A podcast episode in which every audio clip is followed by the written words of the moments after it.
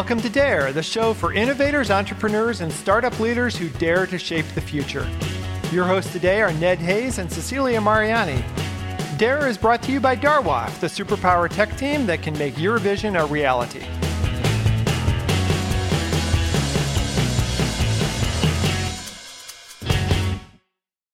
The DARE podcast is excited to welcome Josh Carter to the show today. Josh is a startup advocate. He's been a startup founder, an entrepreneur, a program manager for accelerators, a V C, a U S Navy vet, and he's a man who connects the dots in Portland and makes things happen for the tech ecosystem here. He's been very involved in the Upstart Collective, in Demolicious, and in building the whole ecosystem to build a more diverse and collaborative world where tech companies can really thrive and grow. So really happy to have Josh here. Welcome, Josh. Yeah, it's a great ecosystem, and I, I love it. I've been here a decade, and I can't think of any other place I want to be. One thing that I saw that you did recently that was kind of cool was Demolicious. So you were kind of bringing that back, right? So tell us about Demolicious. So yeah, so uh, Demolicious started about five or seven years ago, and the objective was, it didn't matter if your solution was fully baked or not, just come pitch it. And we want to learn as a community what it is you're working on. And so they would take over a theater, three, four hundred people would show up, and the audience would pick a winner. That winner would get this gaudy trophy, and they would slap their startup sticker on it, and then they'd strap it to their bike and go home. COVID sort of killed, uh, actually a little before COVID, the event shut down. Adam Duvander decided he didn't want to do it anymore. And then when I was at WeWork Labs, we had them build us an entire championship belt. And the belt is like full on leather and brass. It's beautiful. And we tried to bring it back last year, and it was clear that the ecosystem was not quite ready for in-house, in-person events quite yet. Mm-hmm. So we brought it back this year. We had it last month, as you mentioned. We had seven teams pitch. Maybe sixty people showed up. Mm-hmm. It was amazing. The energy was great. People really appreciated uh, seeing what people are building. There were some remarkable solutions that came, and we're going to do it every month until people tell me to stop doing it. So who was the winner last time? Yeah, a great company called KickPlan. They're an A P I company that helps with B two B SaaS companies and their pricing. So really good company. I thought it was a great pitch. Clearly, so did all the attendees because they won by a pretty big margin, and it was fun to see. Oh, that's fantastic. So you've also been deeply involved in uh, creating the Upstart Collective here in town, right? Yeah. Yeah. We started that in September twenty twenty-two. So tell us about the Upstart Collective. What is it and why does it matter? Yeah, I think it, it's good to start with its origin story. So back in twenty sixteen, I went through a program called Techstars in Chicago as a founder, and we went through it in a space called eighteen seventy-one. And eighteen seventy-one is one hundred eighty thousand square feet. It's massive. It's in a building that's four million square feet. But if you're in the startup ecosystem, you're going to end up at eighteen seventy-one because all of the organizations supporting the startups are in that one space. So you've got Pritzker Group, you've got Hyde Park Angels, you've got Hyde Park Ventures, Techstars is in there. All of these different groups are there. So back in twenty sixteen, when I came home, I grabbed Rick Tarosi, Skip Newberry, and Niall Travers from J L L. And we went over to the city hall and we said, we need that here. This is amazing. Why can't we have that here? And uh, we were turned away from the city, unfortunately. But six years later, we got into a conversation with Ben Parrish at Graybox. And at the time, Graybox had just rented out the seventh floor of the Olympic Mills building, uh-huh. Beautiful space that we're in today. And then COVID hit and they had just signed a ten year lease. They signed this long-term lease, and then uh, and then COVID hit, and everybody went home. And so we approached Paul Weiner, the C E O of Graybox, about this founder space, and he said, do it here. Whatever version one point oh looks like, just do it here. And so with no expectation about what kind of return he was going to get, that's what we did. So we started the Upstart Collective in twenty twenty-two with nothing more than desks and a space for about four thousand square feet. Fast forward to February of twenty twenty-four, we have seventy plus members now, and we just opened a second location on the west side with the partnership of uh, with P S U. So what kind of people join the Upstart Collective? What kind of people are there? We had a very simple set of rules for the space. The first was the founders had to be building something. We couldn't have, could, because we have such a small amount of space, we couldn't have founders mixed with service providers. And we didn't really think of this as a co-working space. So we keep founders that are just working on a product-led company in the space. And then after after we we established that, we established three simple rules. The first is they can't sell to each other. That they're not each other's customers. If they create collaborations, great, but they're not selling to each other. The la- the second is what's shared there stays there. We want founders to be vulnerable and share how difficult this process is. And to do that, we have to make sure that if they're sharing something vulnerable, that stays there. Or if they're sharing something like, this V C was horrible to me, we don't want that getting out, obviously. Right. So we want that information to stay. The last is they're going to give more than they get. We want the place to feel like a community. So because we have those three pillars or rules, it really sets the tone for the entire space. Mm-hmm. So you have founders that are actually very vulnerable. You have founders that are there to help each other and share their experience and their different skill sets and their contacts. We've had founders make introductions where they connected with an investor and that investor invested in their company. So the community and, and the guide rails that we set, it's working.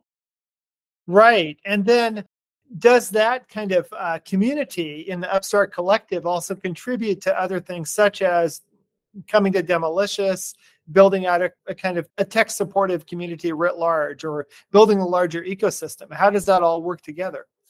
It's a great question. I think one of the vehicles by which we do that is we have community events. Mm-hmm. So we kind of, uh, we started this event in the early days of the Upstart Collective called First Fridays. And the initial intent for First Friday was, hey, the first Friday of every month, let's just like sit down, go grab a drink, sit on the balcony and cry in our whiskey and talk about how hard this stuff is. And then at some point, uh, the community was in the Upstart Collective was saying, we shouldn't be the only ones that get to cry in our whiskey. Everybody should be able to come cry in our whiskey. Like, let's invite everybody. And so it's sort of morphed into this open event for the community to come and meet all the founders. And what we've done in the last few months is we started to showcase found specific founders in the Upstart. So we just had the First Friday was last week, and we had Bobafy, and they're doing like vending machines where you can get different flavors of boba. And then the week before, the month before that, we had E-Tribe, and they demoed the stuff that they're doing currently for the Winter Lights Festival. So it's nice that the found, the community gets to meet the founders overall, but they also get to learn more about individual founders. And we're trying to do more of that. And we've invited the community uh, to host their events at our space as well. So that, there's a bridge uh, in there. Now that we have a West Side location, we have two places where we can run events. So tell us more about how the West Side location came together. Were you planning on that for a while and trying to find the right fit? Our objective has always been based on that eighteen seventy-one model where we have one big physical location mm-hmm. where all the different groups can be. Back in November, uh, Portland State University reached out to us and said, hey, we just got this money from the federal government to build innovation hubs. That's exactly what you guys are doing. Like, just do that with us. And so uh, we said, absolutely, one hundred percent. That makes so much sense. It allows us to really diversify the kind of exposure we get within the community about what founders are doing and what entrepreneurship is. And now we have access to student body that's really diverse in Portland so that they can see what it's like. So that's how that conversation came about. And it escalated really quickly. And so now we're we're in the old Portland State Business Accelerator building on South Corbett. And so we have a little bit of space there. We have enough for about maybe thirty desks in that location with room to grow, obviously. But uh, our hope is in the next two years that we'll have one large physical location. Right, right. Well, this this ties into something that that actually I saw you post a while ago about clusters and the importance of value clusters, right? You, you mentioned the uh, Washington State Department of Commerce's I C A P, or Innovation Cluster Accelerator Program. And so you're familiar with that program and what a value cluster is and why it should happen. Clusters are so important because they do the work that both sides can't do themselves. They sort of act as a, a mediator to bridge the public and private sector together.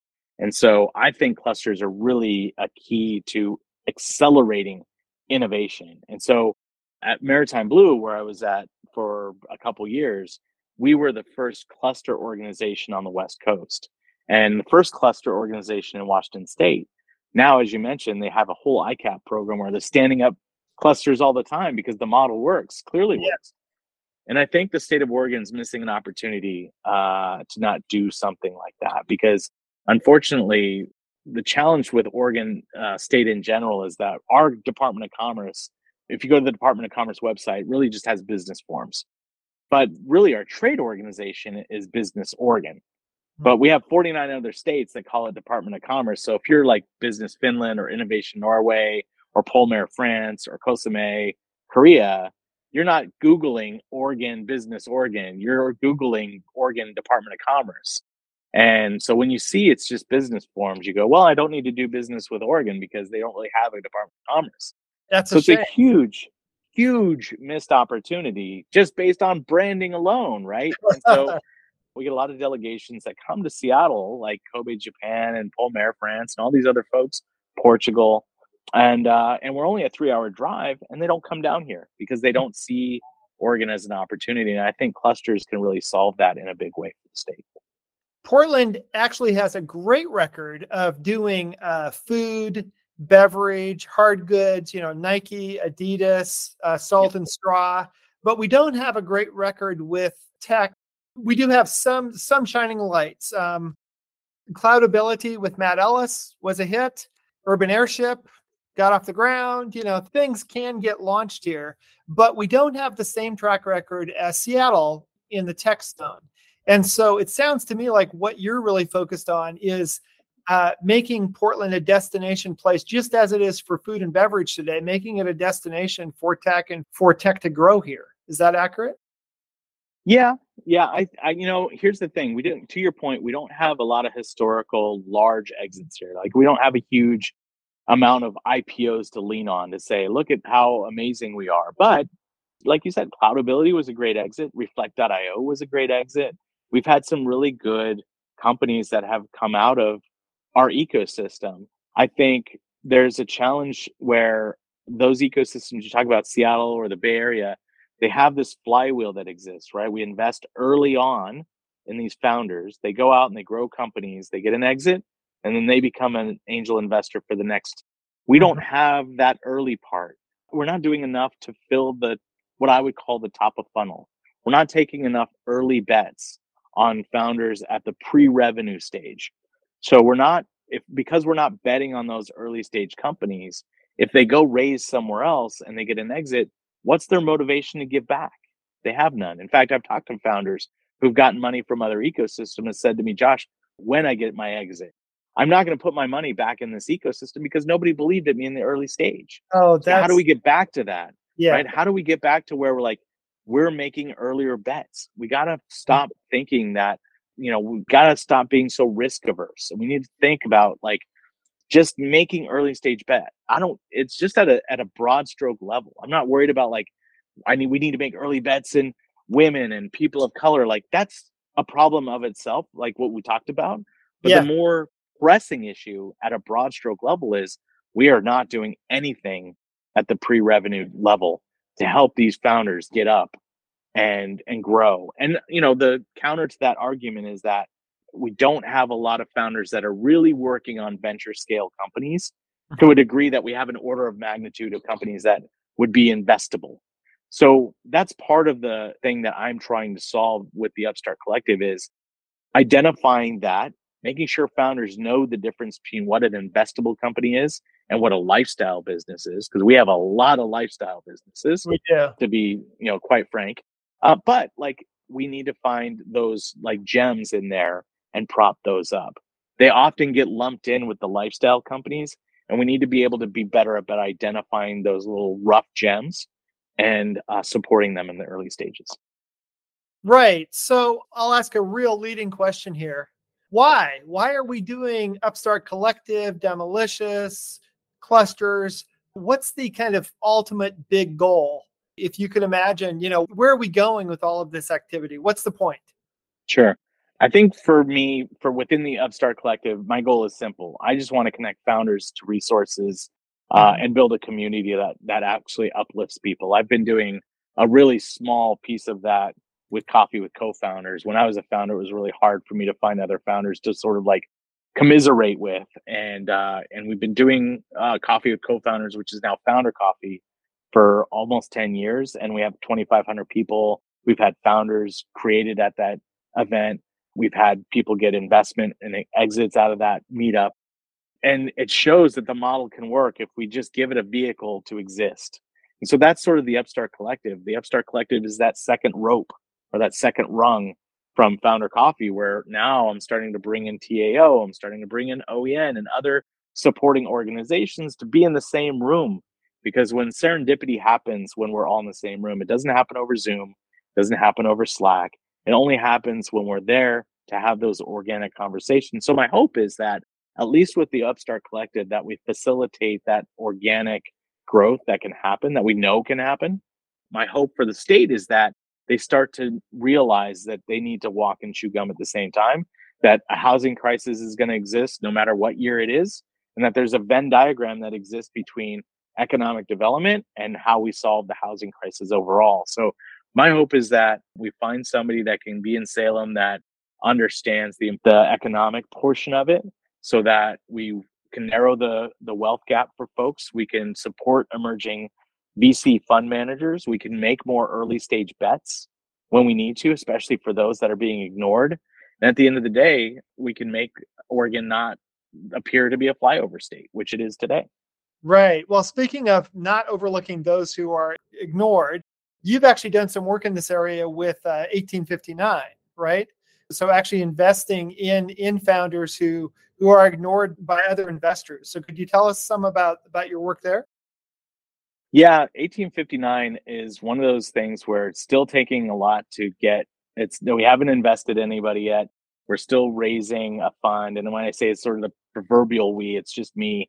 But the thesis was very simple. Every year, University of Oregon does a capital scan of our state of the landscape for funding. And every year it's the same story, right? We see it uh, two point nine percent of all V C funding goes to women, less if you're a person of color. And if you're L G B T or military veteran, you're not even a stat on that study. So there's a tremendous opportunity to fill that gap where nobody else is really doing that work. And so that's what the eighteen fifty-nine uh, fund is all about. We're working on a couple of things that might solve that, where we're actually able to fund, but it's it's too early to really spend any time diving into it. But that's been the thesis for the fund, is how do we help those that are being clearly being ignored and continue to be ignored in our state. And you know, it's funny, we we're talking about this even on the same day that P D X W I T announced they're closing up shop. I think we're right. going backwards in a lot of ways, right? Like it's just it feels like we're in the tech pledge, same thing. They stopped the tech pledge, which was you know, getting companies to acknowledge the gaps they have in D E I and, and figure out ways to fix that. I feel like in a lot of ways, the state's going backwards, and how do we fix it? Yeah. So for those listeners who don't know, P D X W I T, which is Women in Technology, announced today that they would be shutting their doors uh, for a variety of reasons. But basically, they aren't getting the funding that they need to be sustainable at as an organization that can help women in technology and can help all of us to be better in technology, because, you know, a rising tide lifts all boats.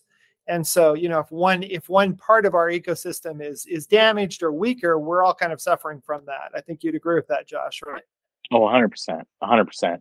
Yeah, it's it's frustrating because there's two sides to the nonprofits. First of all, are really difficult. And it's made even more difficult when we can't find a way to support them, whether through private dollars or public dollars. When we can't support them, it's it's it's heartbreaking. And I can't think of a better organization that has made trackable, and I said this before, but you can trace back their impact, whether it was finding women jobs or f- helping women stand up new businesses or whatever the case may be, or getting them a scholarship to learn how to code, whatever the case may be. P D X W I T made more impact for women in technology in the state of Oregon than any other organization I could think of. And the fact that the state or the city or the county or any other government agency couldn't find a pathway to help save that organization is uh, is so heartbreaking. Right, right. Well, let's hope that together we can create a more vibrant ecosystem and one that is is sustainable for the long term. That's the goal. Yeah, yeah. yeah. I hope so. And, and look, I think my last point to that is also that we're still learning what COVID did to our ecosystem. There's a lot of people that left. There's a lot of people that came. Yeah. And, uh, and I think what's interesting is that in the before times, there was a lot of resistance to things that came from out of town to try to help the ecosystem. And they were just doing one thing, trying to make the world smaller for our community, which is a great and very valuable way to contribute to a community. Whether it was Kaufman one million Cups or eBay for startups or Google for startups, they all came here to do something which was, let's make the world smaller. And the challenge is the ecosystem sort of rejected that because we like our stuff homegrown. I think with the attrition and the new people coming in, hopefully that mindset is shifting to where now we can start to look at the fact that these these groups that are maybe not from Oregon or Portland, they're here to help to make the world smaller and to give resources outside of the mm-hmm. state, which is what I think we need to be competitive. Right. Right. Okay. And my last question is, uh, what do you dare to dream? What's the world you're trying to create? Uh, I don't know that I'm trying to create a world as opposed to I'm, I'm trying to create a community within our space that is fully inclusive, that is fully collaborative, that is fully uh, supported. I, I think that's my my goal with the Upstart Collective is I really see a pathway where we have one large uh, building in Portland, wherever it is in Portland, where founder who's new to the ecosystem, they've never done this rocket ship ride before, can walk in, find a desk, find the resources they need, and have a fighting chance to be right. the next unicorn for the for Portland. And that's that's what I hope for with the Upstart Collective, is that it becomes that vehicle by which we're building better founders. Fantastic. Well, thank you for sharing your dream with us, Josh, and for uh, giving us some of the history of Portland and how we can get better. So really appreciate your time today.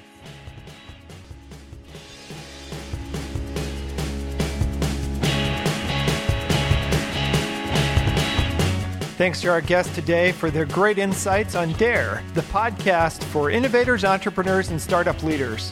If you'd like your story to be featured on DARE, just contact us at info at darwoft dot com. DARE is brought to you by Darwoft, the tech team that can make your vision a reality.